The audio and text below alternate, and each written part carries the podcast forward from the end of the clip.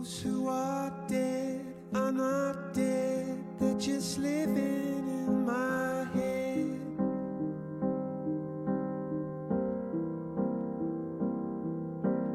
And since I fell for that spell, I am living there as well.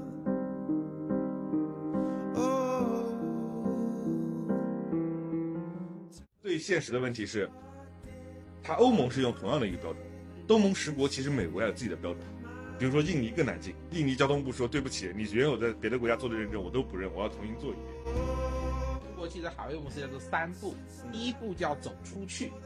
就是我这个我这个车卖出去了，第二步叫扔出去。对，叫扔出去，走出去。第二步叫走进去，就是我在当地开始设厂，我开始用 KD 这种比较简单的方式做。现在的模式叫走上去，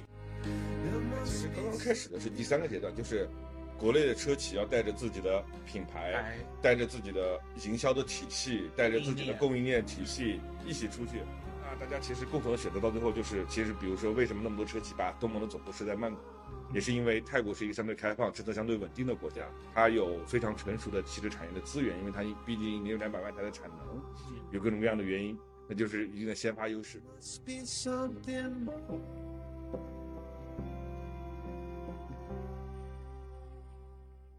Hello 哈，大家好，欢迎收听《无限不可能引擎》栏目，我是本期主持薇拉。那本期呢是关于中国新能源出海的第二期内容。四十二车库坐镇的呢，依旧是我们的大吉和来总，以及我们的特邀嘉宾 Bruce 和润将军。先来和大家打个招呼吧。啊，大家好，我是 Bruce，我目前在一家小的车企，然后负责海外销售的运营工作。大家好，我是任将军，我目前是在一家头部的自主品牌，呃，做这个海外的相关业务的支持。上一期我们主要谈到了中国新能源出海欧洲的一些故事和遇到的坑。其实呢，我们刚刚也有提到东南亚市场。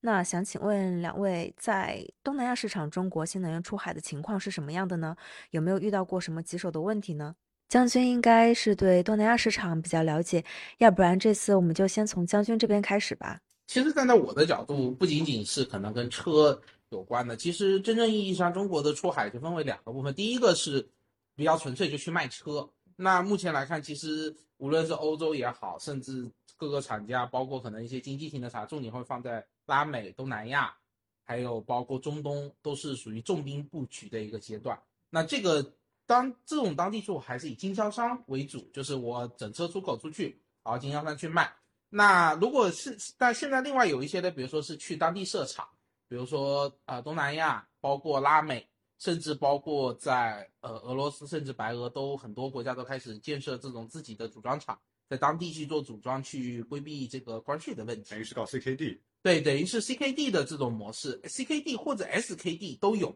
就是看这个零部件在当地的需求量。那目前来看，应该像这种组装厂布局的，应该主要还是东南亚的情况最多，然后其次应该是俄罗斯，因为东南亚的那个汽车的入境关税很高，如果你在当地组装的话，大概能省不少的税，能省个百分之，我现在好像应该是二十多吧。就是东南亚本身的进口税就有接近百快百分之二十，那这个这个税能省掉，对于在当地拓展来讲还是比较好的，而且本身东盟境内就有税，所以一般来说这种会放的地方就是主要是泰国、马来西亚或者是印尼，就这三个经济比较发达，呃，又加上有自己汽车产业的地方。所以就是还是主要是东南亚地区。对东南亚的，因为建，因为东南亚有一个对外的一个准入关税的制度，那所以就是比较希望大家要去建厂嘛，就是你在当地做完最后一道组装。那中东相对上来讲，其实就是没有什么成本，所以大家就是都还是以整车进口为主。嗯，那那边我觉得就是新能源的话，在国内大家去消费新能源车，我觉得还是嗯呃比较可以描述的一个动机，因为它便宜，对吧？可以免购置税，然后有那个新能源牌照的问题。嗯，但是像像东南亚那些国家的话，那他们去买新能源车，其实我们可以知道，在整车的物料成本上，它肯定是比燃油车要更高的。嗯，那么那边的人，他去买新能源车，难道就是说也是有一些什么，比如说使用条件上的经济性，还是说有一些政策上的福利来促使他去买新能源车呢？不然的话，难道说他们那边就是完完全全是通过消费升级的这样子的一个路线去买新能源车的吗？其实我我了解是有两个因素，第一个是，呃，比如说像有一些高斯加马来西亚已经给出了我的新能源车跟国内一样是免征购置税的，啊所以说这个是有一方面的因素。第二个是，呃，政其实当呃各个地方的政府都有一个新能源愿景，像马来西亚我比较了解的是，它的新能源愿景是到二零三五年，我的燃油车，呃，就是我的新能源要占到总汽车销量百分之三十五。等于新能源渗透率，渗透率要2035到三十五，对吧？其实这个已经比国内情况，就现在国内的渗透率就已经三十五了已。经是三十五往上了。它现在才马来西亚才零点五，对，马来西亚才零点五。上次宝鹏的人来的时候看，就说，我跟他说，我说这个特 Model Three 这个街上特斯拉满街上满街飞，对啊他说一个红绿灯碰到七八台，对我我们，他说马来西亚哪有什么特斯拉呀？那特斯拉都是稀有物种，还特斯拉呢，卖的都是什么油改电的 mini 续航一百八的，或者是那个，就是就是连那种四十八伏轻混都可以说是马来西亚的第一款混合动力车型。有种有种穿越回中国二零一三年的感觉。对是，刚才将军说了，一个是呃，东盟也在鼓励新能源嘛，所以它哦也会给一些补贴，像泰国的补贴其实是最明显的。第二个就是，其实东南亚的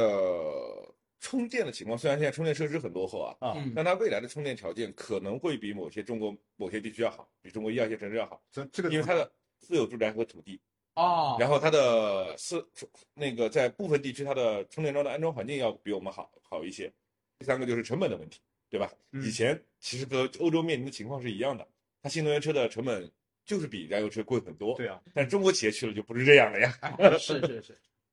因为其实这个我也补充啊，就东南亚这种类似于美国，它很多这种家里面自己家有住宅嘛，那其实最简单就是它不会面临像国内小区装充电桩会有什么物业对，会有这种的问题，对吧？我自己的房子，我自己盖的房子，我自己拉一条线，对吧？只要那个用电负荷能够，我就能充。那还有一个问题啊，就是其实国内买新能源还有一个经济层面，呃，经济层面比较重要的考虑就是油电差价嘛。啊，那东南亚那边用电的成本会跟国内一样这么便宜吗？或者说它的油电差价有那么大吗？呃，马来西亚的石油是有补贴的，因为马来西亚本地算产油国，那这个补贴完之后的成本应该就大概是在呃，就是一一升大概是三块钱左右。这么便宜，一升三块。对，一升三块。那你要这么算的话，那电价必须得非常非常低。对，那目前呢有计划是说准备针对高收入人群把这个补贴拿掉，你啊逼逼就是让你去买电，所以马来西亚的很多电车哈啊都是以插混为主，就是什么沃尔沃的就是插混，或者宝马的插混，奔驰的插混，在当地卖的都还不错。对，这这东南亚的油电差价没有国内这么大，嗯，更没有欧洲大的。欧洲的话，我记得欧洲应该是电比油贵吧？现在的呃。，欧洲的电贵，但是油也很贵啊。嗯我之前看那个看那个 YouTube 上有人说，反正就是正常那边充电一度电一欧元多。对，差不多。但它一升油也将近一点大几，将近两欧元，一点五到一点八之间欧元一升油。油价跟国内差不多，但是电价比国内就便宜，呃，就就贵了接近七八倍了。对，没有国内这么大的差价。所以就是想通过油电成本来省钱这个事情，在东南亚和欧洲是走不通的。对，不过欧洲有一些更激进的方式了，嗯比如说很多的核心城市直接进行排放区的进行。排放区进行，对，就是有些地区在某些时段不允许油车或者排放低于什么样的标准的车车辆进入。啊然后比如说欧洲的停车费很贵，停车费的减免。啊，啊，然后欧洲也给出了非常高的补贴，欧洲一辆车从三四千欧到将近小一万欧不等的补贴，它那个补贴比例也非常的高。当然了，欧洲不高，包括我们刚才说 KD 的问题，现在所有的国内主机厂也在考虑在欧洲建总装厂和 KD 从 KD 工厂到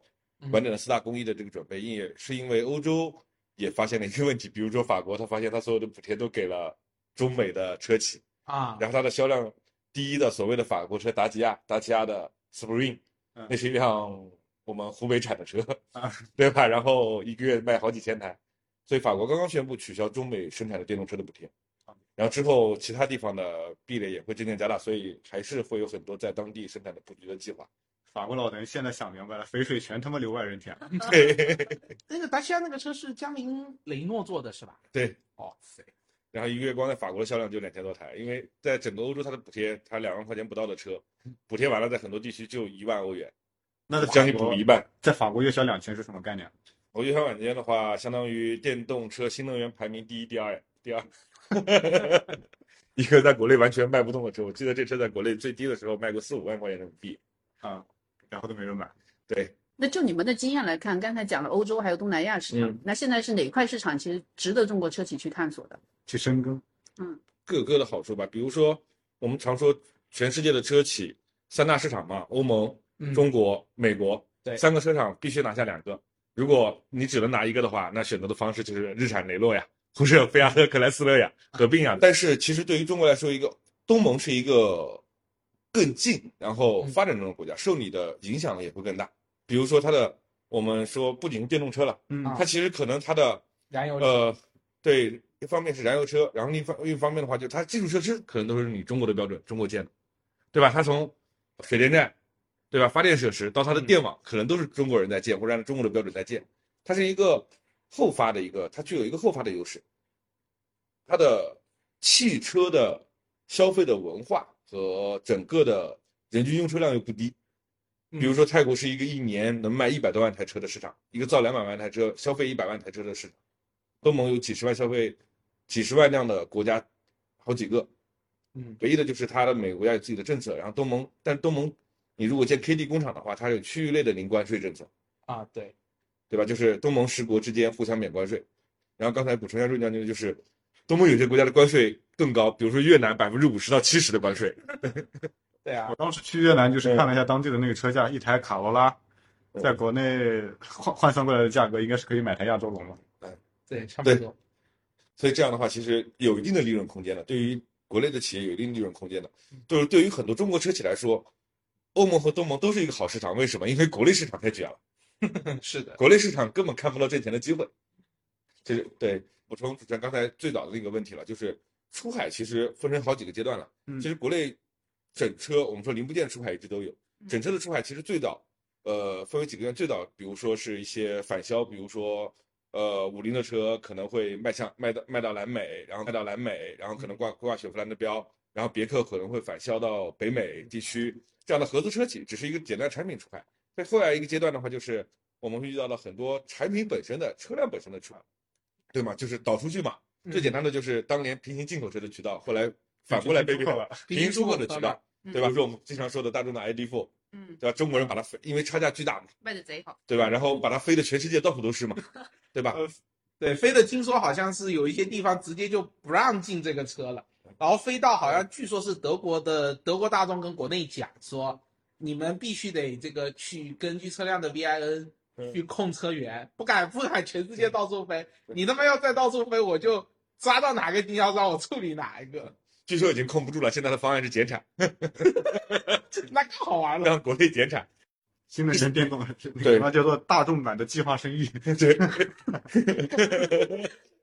现在其实刚刚开始的是第三个阶段，就是国内的车企要带着自己的品牌，哎，带着自己的营销的体系，带着自己的供应链体系一起出去。嗯，然后这是其实我们才说这真正意义上的出海嘛。嗯。对，因为你会面临非常非常多的问题，每一个国家怎么进，从怎么准入到怎么去选择自己的经营方式，是用经销商网络还是用直营的方式去去建，然后在你的整个的售后维修的体系如何保障，然后包括大下大量的大量的法规，你如果如何啊后续的法规要如何电池怎么处理，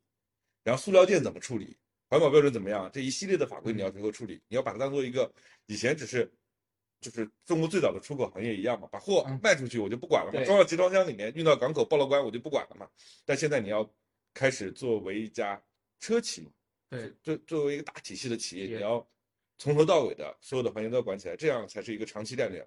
嗯，面临这样的问题，那我一听这一系列，我刚才提出了这些点，感觉就是一大堆坑，一大堆对，一大堆的坑。就是我我其实刚才我补充布鲁斯，我觉得嗯就是这个也是人家要总结，就是叫中国汽车海外模式叫做三步，嗯第一步叫走出去，嗯就是我这个我这个车卖出去了，有的第二步叫扔出去，对，叫扔出去，走出去。第二步叫 走进去，就是我在当地开始设厂，我开始用 KD 这种比较简单的方式做。嗯现在的模式叫走上去。嗯那走上去就是说，不仅仅像其实像刚才布鲁斯讲到的，就是法规政策什么的。其实我这里也可以补充，就东南亚基本上就是法规政策日本人做，日本人在东南亚做了五十年，四五十年，从东南亚开始做，就是开始制造汽车，就是买日本人的技术，然后一直到现就是到现在为止，很多可能东南亚的一些国家哈，它的汽车产业标准就是日本人做的。那你哪来一看哦，日系的标准，就是所有的法规都是按照日系的那种排放标准，你的日系的制造工艺对日系最有利的方案进去做。所以就是这也就是说，在这这个反而对我们来说也是一个优势，就是呃，在新能源时代呢，由于日系在纯电和混动领域落寞了。很落寞，就是拿不出方案。那其实各个地方，就是各个这种国家的呃政府，其实都在跟，不管是中国也罢，美国也罢，都在去寻找，就是我到底我的产业政策要跟谁？就是这也是一个就是很好玩的一个话题。这其实里头也是有不少坑。那举个例子啊，就是比如说我们现在那个，因为我现在还代管一些东南亚的一个嗯我们叫做区域市场啊，会遇到一些问题，比如说，呃，我们在马来嗯现在遇到的问题就是政策的变动特别大，嗯，就是你会明显感觉到当地的交通部和政府就是在，哎，我到底是按照这边的按照欧洲的政策来也好，还是按照中国政策来也好，会发现我们还在做一辆车的认证的时候，认证还没做完，哎标准变了，怎么这个地方又少了五十公斤，那个地方又多了五十公斤，然后我到底应该怎么办？啊因为因为它的政策会非常影响我的开发费嗯和我整体的开发布局，呃对是的，对吧？我一辆车扔进去，可能五十公斤对于我来说就是非常麻烦的一件事情，我要去掉好多配置。多了五十公斤的一个空间以后，我就开始想，哎，我到底要拿这五十公五十公斤干做什么？嗯，然后比如说越南，我们发现所有的越南的代理商上来第一件事情，你会问你你要问他第一年你准备一年卖多少台呀、说不出来这个数，但是他会非常坚定的跟你说我要做 KD，然后为什么？他跟你说我要我有那么高的税，我有百分之五十到七十的税，对我肯定要做 KD。然后我们又发现了越南在表面上它是一个日系和韩系占主导的国家，嗯，但它的产业政策其实跟中国学的。你以为把车运过去装起来就可以了吗？不，他会跟你规定这个件一定要国产，那个件一定要国产，而且这个这几个件都跟四大工艺紧密相连，对它就是变你，就是逼着你对建一个完整嗯完整的工厂化。说是 KD，结果后来发现自己在那边建厂了。对对，然后建建要这么建一个比较完整的工艺嘛，啊对吧？就是我们刚才讲的，就是从我们大家只想干 DKD 的事儿，对吧？拆四个轮子装一装的事儿，后来发现自己在干 SKD，在干 CKD，没办法，甚甚至可能还不是要把整个产线搬过去的那一种。对，其实面临这样的一个问题，包括东南亚还会有最现实的问题是，它欧盟是用同样的一个标准，嗯东盟十国其实美国也有自己的标准，比如说印尼更难进，印尼交通部说对不起，你原有在别的国家做的认证我都不认，我要重新做一遍。上来对于很多车企来说，第一件最头疼的事情啊，五个左舵五个右舵，对对吧？东盟十国无左五右，对，这个我到底上左还是上右？我市场怎么布？这这真的都成问题的。对，非常麻烦的这些事情，你得一个一个去解决。它的语言也不一样，虽然相近啊，它的各地的政府的效率也会有一些差距。你觉得效率最高的地方是新加坡？对不起，就这么点大的市场，车牌比车贵，对吧？对，车牌比车贵，你而且新加坡就是你进去说市场太小，没没有意义。对，所以那大家其实共同的选择到最后就是，其实比如说为什么那么多车企把东盟的总部设在曼谷，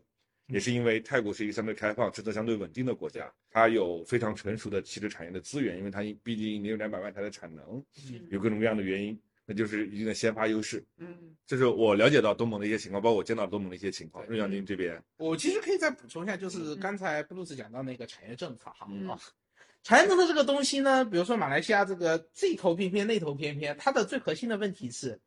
其实这种东西就变成你在东盟做生意，就很多时候你要去搞定那个最高层的领导，比如说某个厂家去在当地收购了之后，比如说做的一些产业政策，那就需要去和当地政府来，就是你必须在当地有一定的基础的利益积累，你才有资格去跟他们打交道。就是所以这种有偏差是非常正常的，因为就是像马来西亚这种地方，各个大国他都得罪不起，那我就只能在我保证我本地产业的基础之上，我再来针对，比如说这个美国买一点，那个中国拿一点这样的一个模式。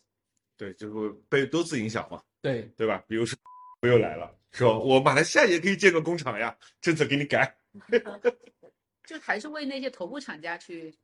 优化制定的。谁投资多，是的谁给钱多谁说话对，谁有话语权。因为它的马来西亚，我记得是一年年销七十万左右的市场，四十到七十对。差不多。这样的一个市场，它在中国可能连一个重点省份的市场都不如，它必须得跟着整体的别人策略走，否则最后你可能带来结果就是你没有车开了。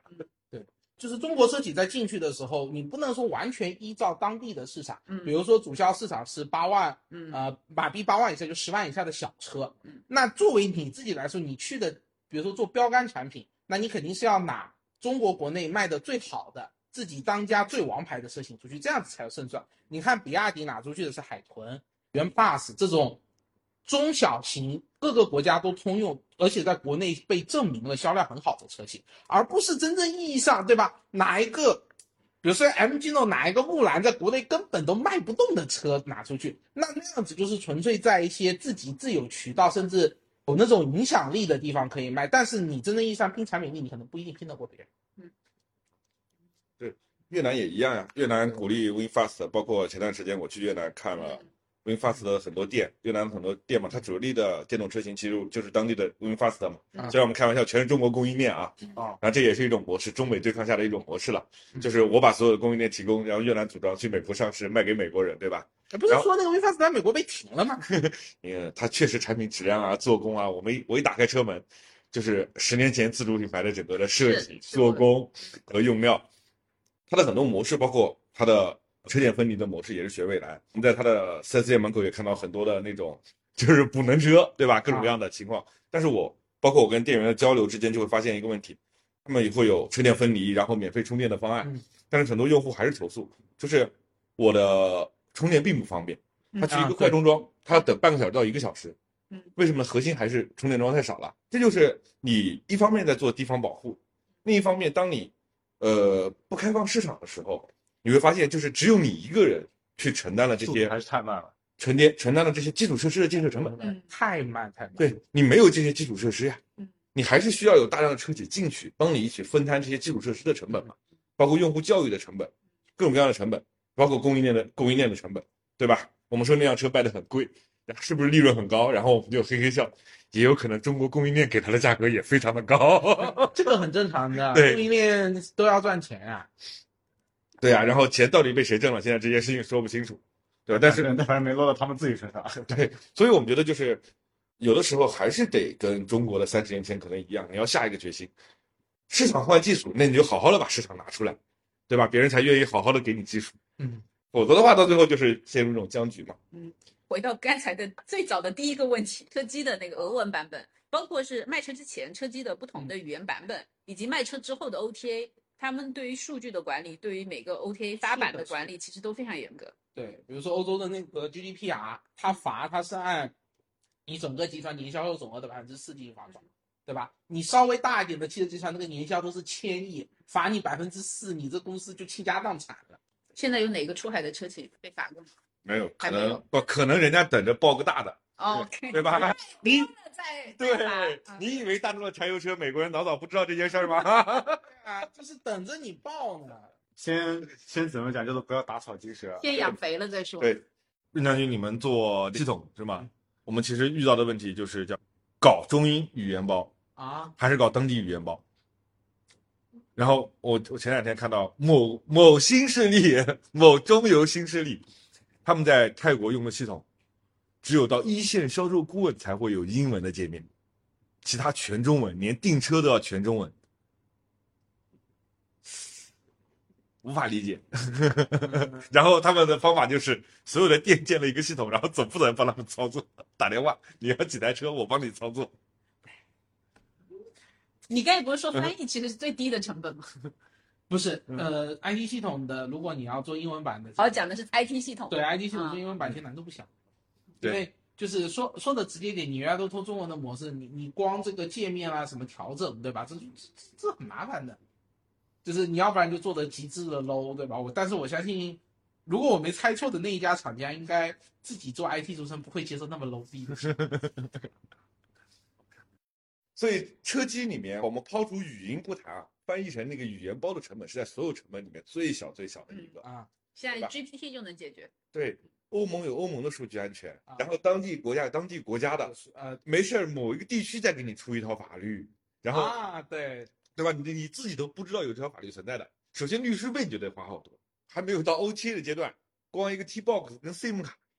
每个国家的情况到底在国内装还是过去装，装什么，用哪个运营商的，啊，你的数据回来以后存在哪儿，存在当地还存在哪儿，啊，对吧？要哪些数据，不敢要哪些数据。我们现在的策略就是，哎，这些数据，哎，我不敢看，不敢看，把眼睛一捂，我不看，我不要，我不要，我不要，我不要最安全。模型很多都是依赖于数据的嘛，嗯，数据你都不敢收，怎么做功能？没有办法。还有比如说有一些 OTA 是我的研发团队全部都在中国，那我要我要去做欧盟的这个 GDPR，对吧？呃，还面临双重门槛。国内数据出出入境有一套法规，欧盟还没有一套法规，而且你更麻烦的是国内的这一些呃这个配套的资源其实是跟不上的。就是我自己在做的时候，我就遇到一个非常严重的问题，就是去咨询数据合规的所有的做这种数据合规咨询或者做能提供数据合规产品的，都是要不就美国的企业，对吧？微软、谷歌、亚马逊，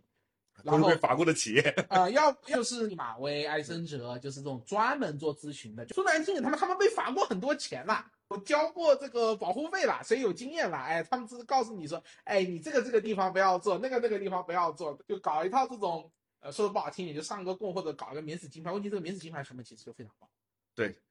那摊到每辆车里面是一个巨大的成本，是一个非常高的量。嗯所以这个东西呢，其实对于国内的车企来说，其实大家有两种不同的认知。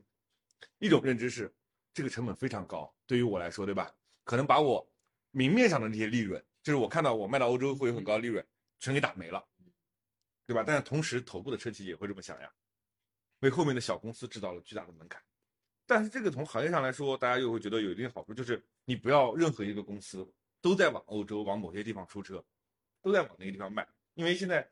整个海外市场，大家最担心的是什么？不是说我的车卖不好，我的或者说我没有能力建体系，而是生原态周少，嗯对原来国内这帮卷的人都一起出去了，然后又继续卷，知道吗？开始窝里横，好不容易找了一个能赚钱的地方，又没得赚了。互相打价格，打价格战。对，这个里面有大家最深刻的经验，其实是在东南亚之前发生的。摩托车摩托车，对，所有人都知道。嗯，二十年前，中国的一堆摩托车品牌进东南亚，然后大家互相卷，把价格一辆摩托车价格卷到一两千人民币，嗯，没有办法降本呀。摩托车就这么些零件，偷工减料。从此以后，市场上的结果是日系又杀回来了，大家宁愿花一万块钱买日系的摩托车，对质量更好，维修更有保障。嗯，实际上呢是带来问题就是东南亚接受不了你中国的高价值消费品。嗯，觉得你的质量都很差。对，这个东西需要很多年扭转的。对，这样的一个过程，整个东南亚现在都是这样的一个情况。是那教育成本，对，汽车企业，对吧？原来你看在泰国，大家卖的你好我好大家好，大家都开开心心的在卖车。某个某个新势力进去了以后，你算了算，减去运费，减去关税，他就在国内卖一样的价格，他国内都不挣钱，去东盟他还不挣钱，我知道是哪一家，对吧？大家都知道是哪一家，对吧？又开始自己不挣钱，搅得别人不得安宁哇。表面上销量好了一点，对吧？但实际上从长期来说的话，对它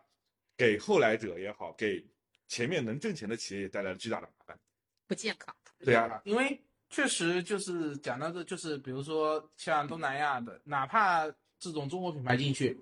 呃，备件就一直都是困扰，就宝腾就是备件，嗯，然后备件困扰到什么程度呢？就是用户是天天天天在抱怨，第二个抱怨随之而来的就是，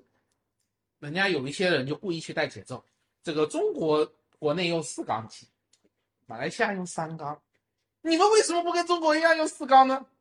就又又开始就因为尤其是马来西亚的华人，他又懂中文，他看得懂中中国媒体的，直接把这个风向球直接给你往那儿一带，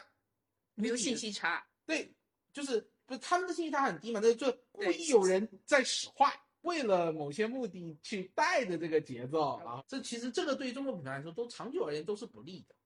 所以其实像这种配置方面，我觉得最好的方式就是国内外同配，因为你海外比国内如果高配的话，那反而就是你的国内不满，对吧？是你嗯吃里扒外，你卖给人家的好东西，卖给国内的都不好。是你要是海外比国内配置卖的低，就会出现你刚才讲的那个，那可能会被你的竞争对手搬运国内的一些消息去海外做文章。所以就同配，我觉得可能是接下来那欧洲不怕的，欧洲说我就要一点零 T，我我就要手动挡。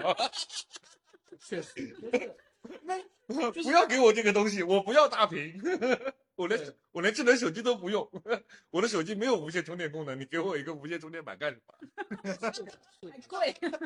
哎，还还真的是，就是对于发达市场、发展中市场变成是两套发，反而是在一些发展中的或者一些不是传统成熟的汽车市场，反而对中国品牌的认接受度其实还挺高的。因为我上次也是跟一位业内的大佬交流哈，也是讲到他讲的一个数据，我觉得说的很真实的，就是中国目前新车的平均消费水平，其实已经超越了很一些南欧的，类似像意大利、嗯希腊这样的国家。也就是说，其实中国的新车的配置及消费水准，在全球来说都属于第一梯队的这个水准。你拿着中国车厂标配的这个东西，拿到那些所谓的第三世界去卖，那是纯粹意义上的降维打击。比如东南亚，日系车才不给你配什么 L 二级别的驾驶辅助，才不给你配什么自动泊车，中国车一区全都有了。那完了，日系也得开始标配了。虽然其实它其实并不是很贵。对，我觉得马上大家都会遇到这样的情况。突然有一天，就是你以前骂合资车企啊，骂就是那种全球车企不尽人事、不干人事儿的那些事儿，总部不干人事儿的那些事儿，都会印证到自己身上。我跟你说，真的，真的很快的。就我我现在已经接到了若干个海外出差任务，就是就是，但是因为各种因素还没去，但是我估计也快去了。我也想在国内待着呀，但是后来发现解决不了问题。你会发现，他们以前为什么邮件回复那么慢，现在自己也回复的那么慢，你知道吗？对，然后然后我你怎么回？然后每天你在，你觉得以前为什么你们都天天不来看一看市场，对吧？然后自己现在，哎呀，我不想去海外出差，你知道吗？以前骂那种就是你根本不了解当地文化，都按照你们自己的意想来，按照你们自己的文化来，对吧？现在我们也这么挨骂，所以就是一个过程，从憎恨他们到理解他们，到成为他们。成为对，我们希望不要太成为他们吧。现在又聊到一个问题啊，你发现我们典型的啊，你在海外建分公司招人的时候，嗯，你就有两个选择：招当地人还是招中国人。嗯，你是选择干活的能力，还是选择沟通的能力？对于很多人来说都很纠结。当然，到最后大家一样的呀，一样选择了沟通能力。就是我刚才回到了陈薇他们，对吧？你会觉得自己以前觉得自己的外方领导什么都不懂，对吧？除了英文好一些，什么都不懂。现在一样的，你会选择沟通能力强一些的人。但是之后你还是要转变的，因为下面你会要配很多当地的人，当地的文化，对吧？你每天要适应他的各种，他当地人的在当地往下一级的沟通能力会很强。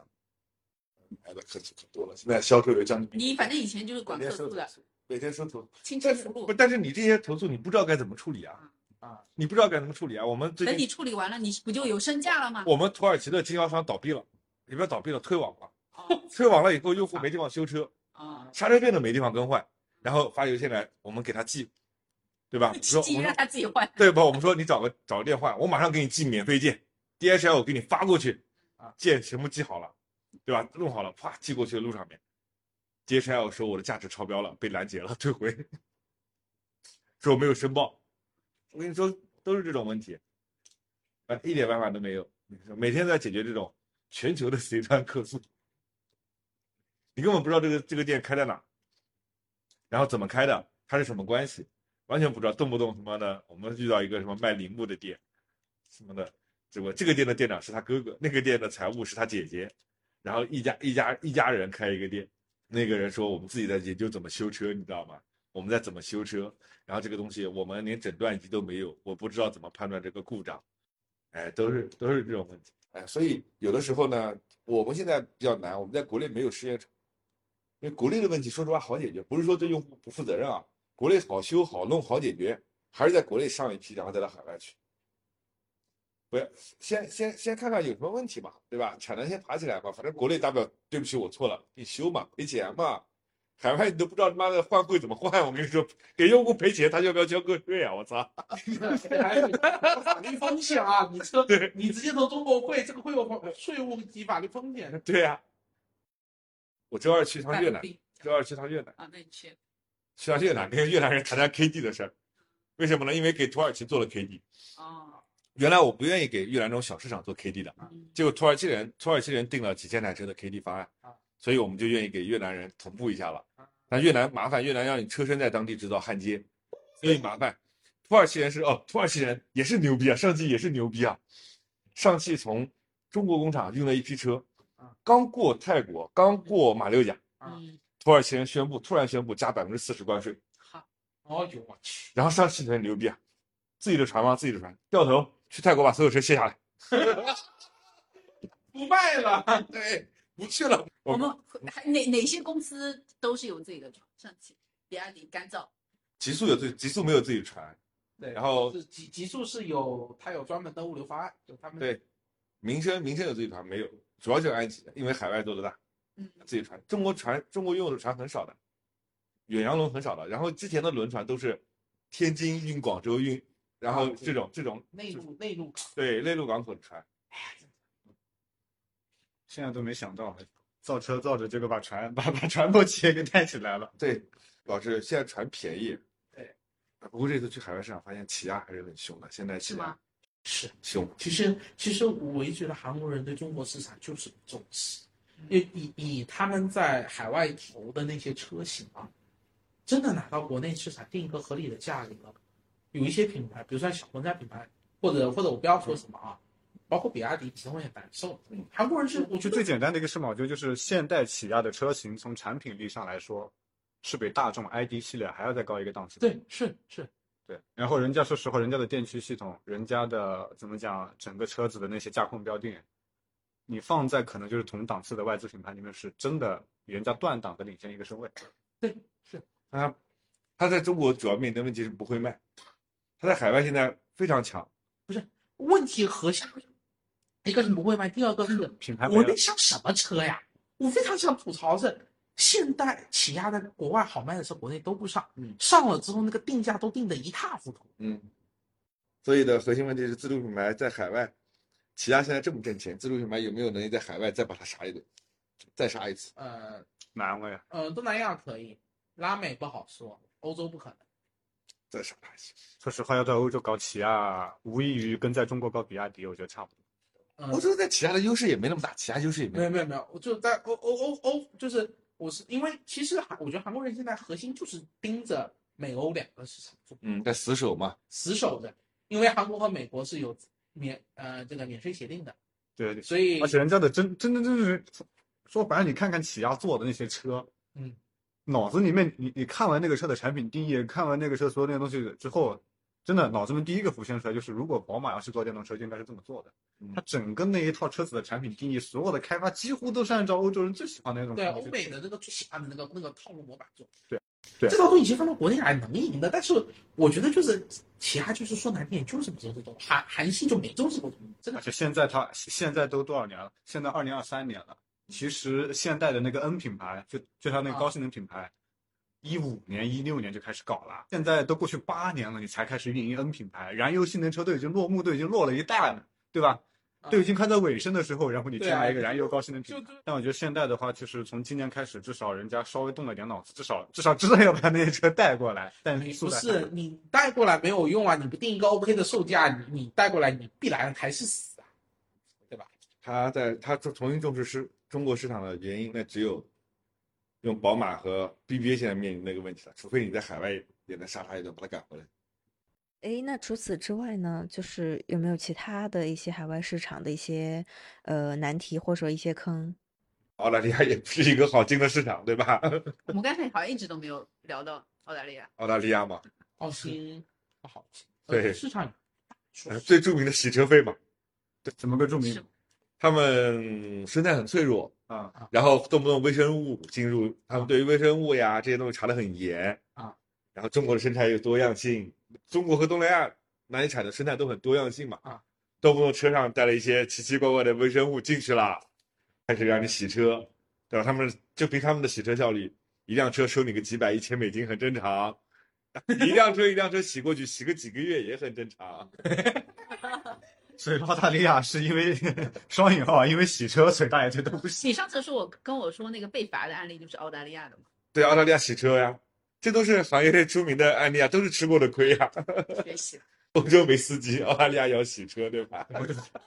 澳大利亚缺洗车工，对，美美国是能罚死你，美国能罚是能罚到什么程度啊？你在所有研发阶段，你的办公电脑上所有的聊天记录，他都有本事罚。比如说你这里面写了这个，我这个某某车型建议不要做某某配置，那如果被美国人抓这个法律漏洞，重罚，罚款标准参考大众的那个柴油排放门，对，就按那个标准很罚。那所以人家就咨询公司给出的意见就是，你们在写的时候就不要写的那么明确啦，用一种特殊的术语去带，或者更直接一点，就是你们如果专门要给美国做车，那么你们在研发的时候就一定要想清楚，美国人是会把你的老底翻八遍的，请你们自己从研发阶段就把这个东西得该避免的就得避免掉。这种故事太多了，都是需要就回到刚才需要前人去趟路嘛。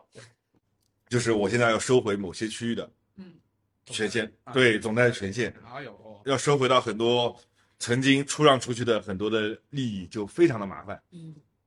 我们现在一个重要的策略就是，包括我刚才为什么强调前面车企，我们现在重要策略就是跟着别人的渠道走，他用哪家仓库，我也我也想用，他把我砍下来的价格，我也想按他这个价格去签，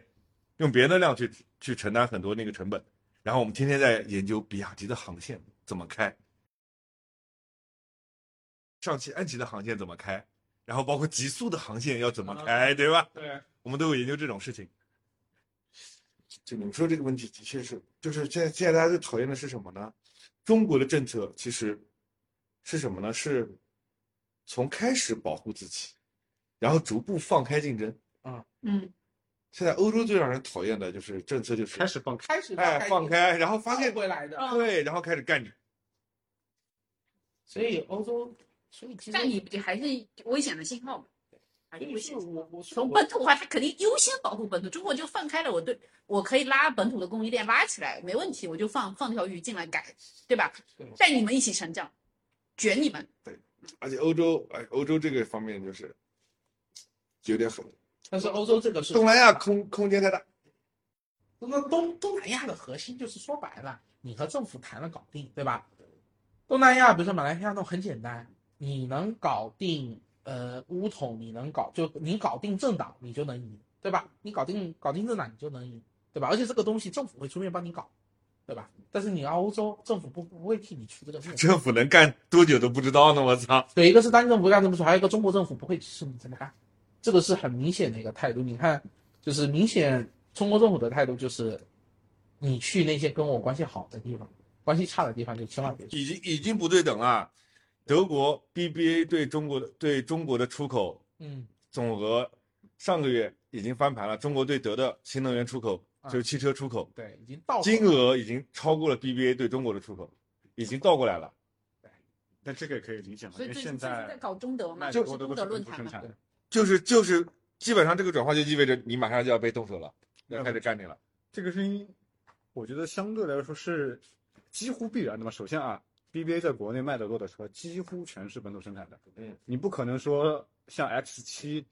像奔驰 S 级这种车就是占据总销量的才多少，你一年几万不得了了，人家这 BBA 三加一一年加起来一百八十万台嘛，嗯，对吧？你最后这个可能占比百分之十不到。然后第二个呢，你新能源就更加那个了。你新能源，你说像 EQS，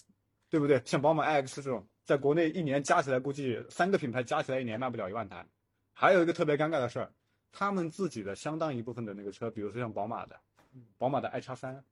是在国内生产，嗯，出口欧洲的，嗯。也就是他在德国卖的 i 叉三都是中国制造的。大众马上西亚特旗下的电动车也都放合肥生产。对啊对啊，所以就是对呀，连他自己品牌的车，他都是进口的。啊，对。那就更加不用说你本土中国品牌的那车，那肯定又是进口的。对，德国人原来想法是这样的呀，德国人说我在中国产中国产了呗，嗯。对吧？我可能补一万台，嗯，对吧？补贴补一万台，法国人还要补七千台呢，对吧？然后意大利人还要补两千台呢，对吧？啊我这我捞别的国家的钱，反正是我自己的企业嘛。啊，对，现在法国人第一个说我不干了，我操！法国人说不干，法国人说我连自己的自己国家的品牌，雷诺的品牌我都不补了，啊，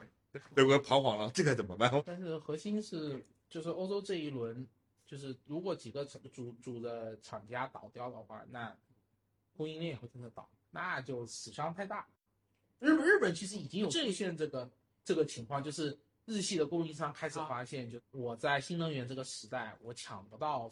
饭碗，对吧？对啊尤其是丰田，为什么最近丰田丰田章男拼命跳出来，其实就是警告日本政府，坚决不能给中国车企开。你不，你要是敢给我开，你就等着，日本四分之一的工业岛，对呀、你你你看你要不要？就小小国家，它没有的，日韩它没有那个的呀，对，没有它本土它造船业已经被干得够呛了，对对吧？其他产业现在在不断，被干，而而而且日本的基本上就是丰田的整个市占率，包括市值是其他十名就前十名工业企业的总和，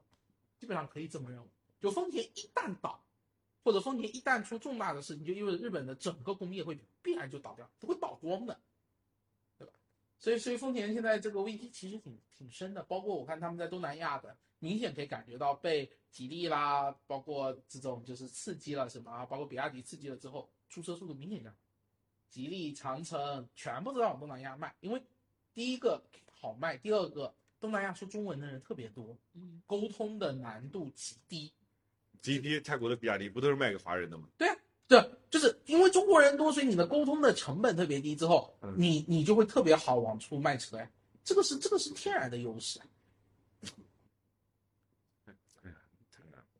但你要想往上走，汽车工业还想挣钱的话，你没有别的挣钱了，你就必须得冲出去，冲出去那么大的阻碍。但至少现在好歹最关键最关键的一点，至少到最后，家国情怀，我觉得从从产业没办法，就被逼上。肯定从产业和产品这两个最源头的东西上来讲，我们还是有着最核心的优势的。就这个东西在的话，我觉得后面的路慢慢慢慢的还是能够但。是其实中间也是艰难险阻。以上就是本期的所有内容啦，感谢你的收听。下一期我们来聊一聊，在国内一家新势力要如何成长。